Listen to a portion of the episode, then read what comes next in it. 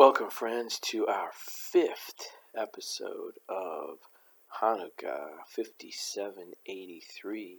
So, we are looking at the story of. No, I apologize. Yeah, okay, night five. Sorry, I lost count for a minute. So, night five in the footsteps of the Messiah, 5783 Hanukkah mini series of eight nights in a row.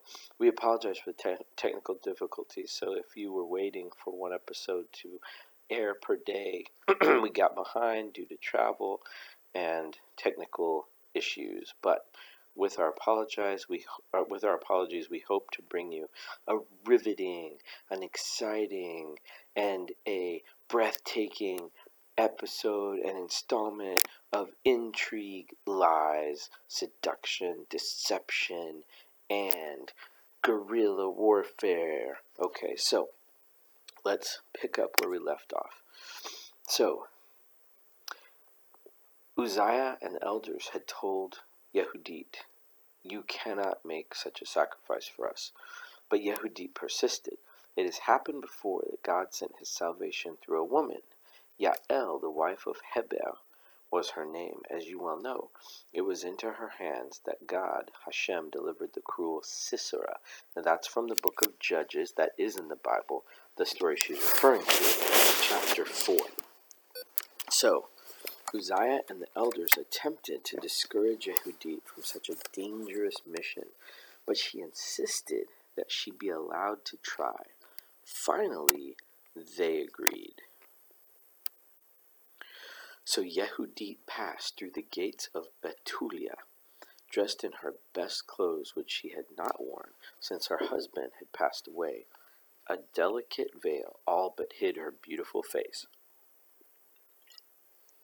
She was accompanied by her faithful maid, who carried on her head a basket filled with rolls, cheese, and several bottles of old wine. The sun had already begun to hide behind the green mountains when Yehudit and her maid wound their way toward the enemy's camp, their lips whispering a prayer to Hashem. Presently, they were stopped by sentries who demanded to know who they were and who sent them. We have an important message for your command, the brave Holofernes. Yehudit said, Take us to him at once.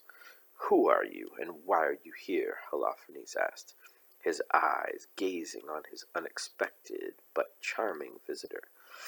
I am but a plain widow from Betulia. Yehudit is my name.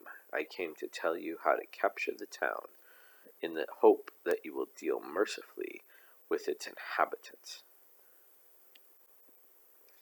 Yehudit then told Holofernes that life in the beleaguered town had become unbearable for her. She had bribed the watchman to let her out, and her maid with her. She went on to say that she had heard of Holofernes' bravery and mighty deeds in battle, and wished to make his acquaintance. Finally, she told Holofernes what he already knew that the situation in the besieged town was desperate, that the inhabitants have very little food and water left, Yet, she said, their faith in God remained strong, and so long as they had faith, they would not surrender. On the other hand, she added, before long, every scrap of kosher food would be gone, and in desperation, they would begin to eat the flesh of unclean animals. And then Hashem's anger would be turned against them, and the town would fall. But how will I know when the defenders of the citadel will begin to eat unkosher food, as you say, so that I can then storm the walls and capture the city? The commander of the besieging army asked. Well, I had thought of that, Yehudit answered confidently. I have arranged with the watchman at the city's gates that I would come to the gate every evening to exchange information I will tell them what's going on there, and they are here, and they will tell me what's going on there. Holofernes was completely captivated by the charming young Jewish widow, who had so unexpectedly entered his life and was now offering him the key to the city.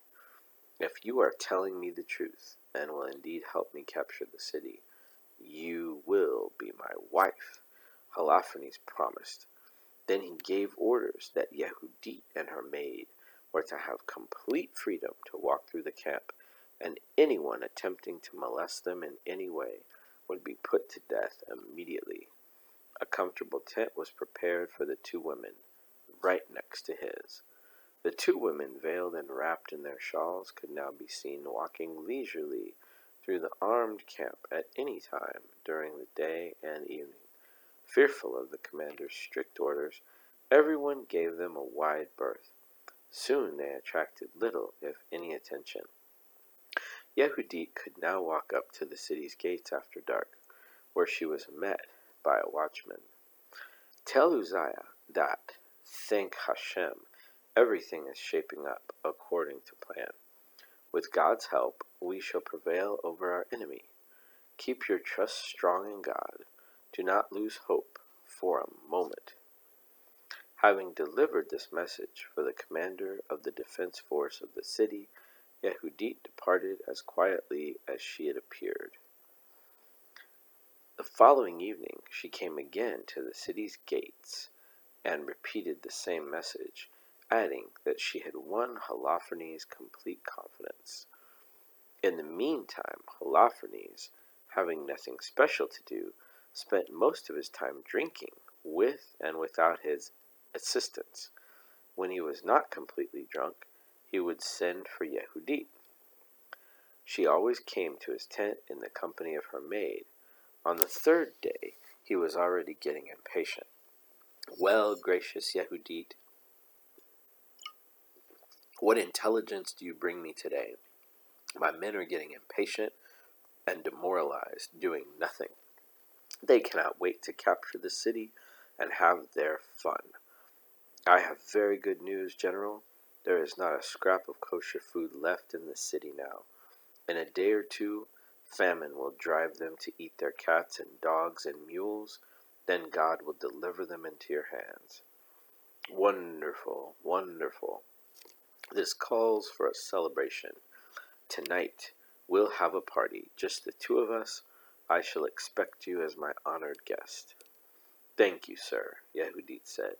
That evening, when Yehudit entered Holofernes' tent, the table was laden with various delicacies.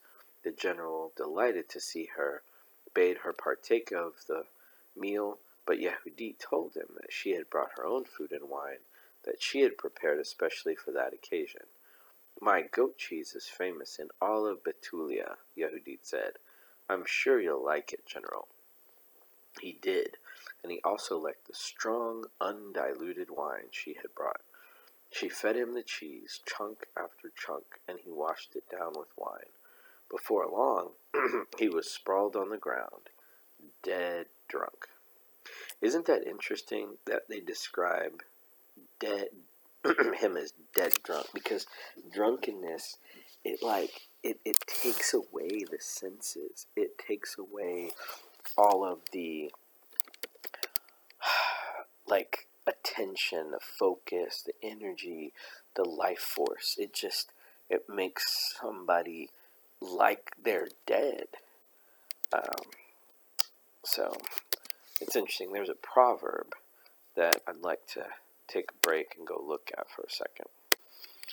So the verse I was thinking of is Mishle, Proverbs uh, chapter 31, verse 6.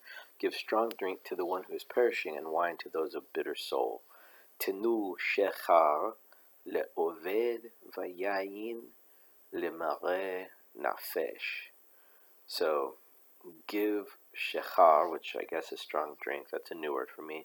Le'oved, so someone who is um, perishing, and yayin, wine to those who are bitter of soul. So, pretty good translation there. Let him drink and forget his poverty, and let him remember his misery no more. Verse 7. Yishteh v'yishkach risho v'amalo lo yizka od. So, alright, we're going back to our story. So, she's about to give him uh, the finality of the, the, the closing uh, trump card of the party. So uh, he ended up on the ground, dead drunk. Yehudit propped a pillow under his head and rolled him over on his face. Then she uttered a silent prayer. Answer me, O Lord, as you answered Yael, the wife of Heber, the Kenite, when you delivered the wicked general Sisera into her hands. Strengthen me this once, that I may bring your Yeshua, deliverance, to my people, whom this cruel man vowed to destroy, and let the nations know that you have not forsaken us.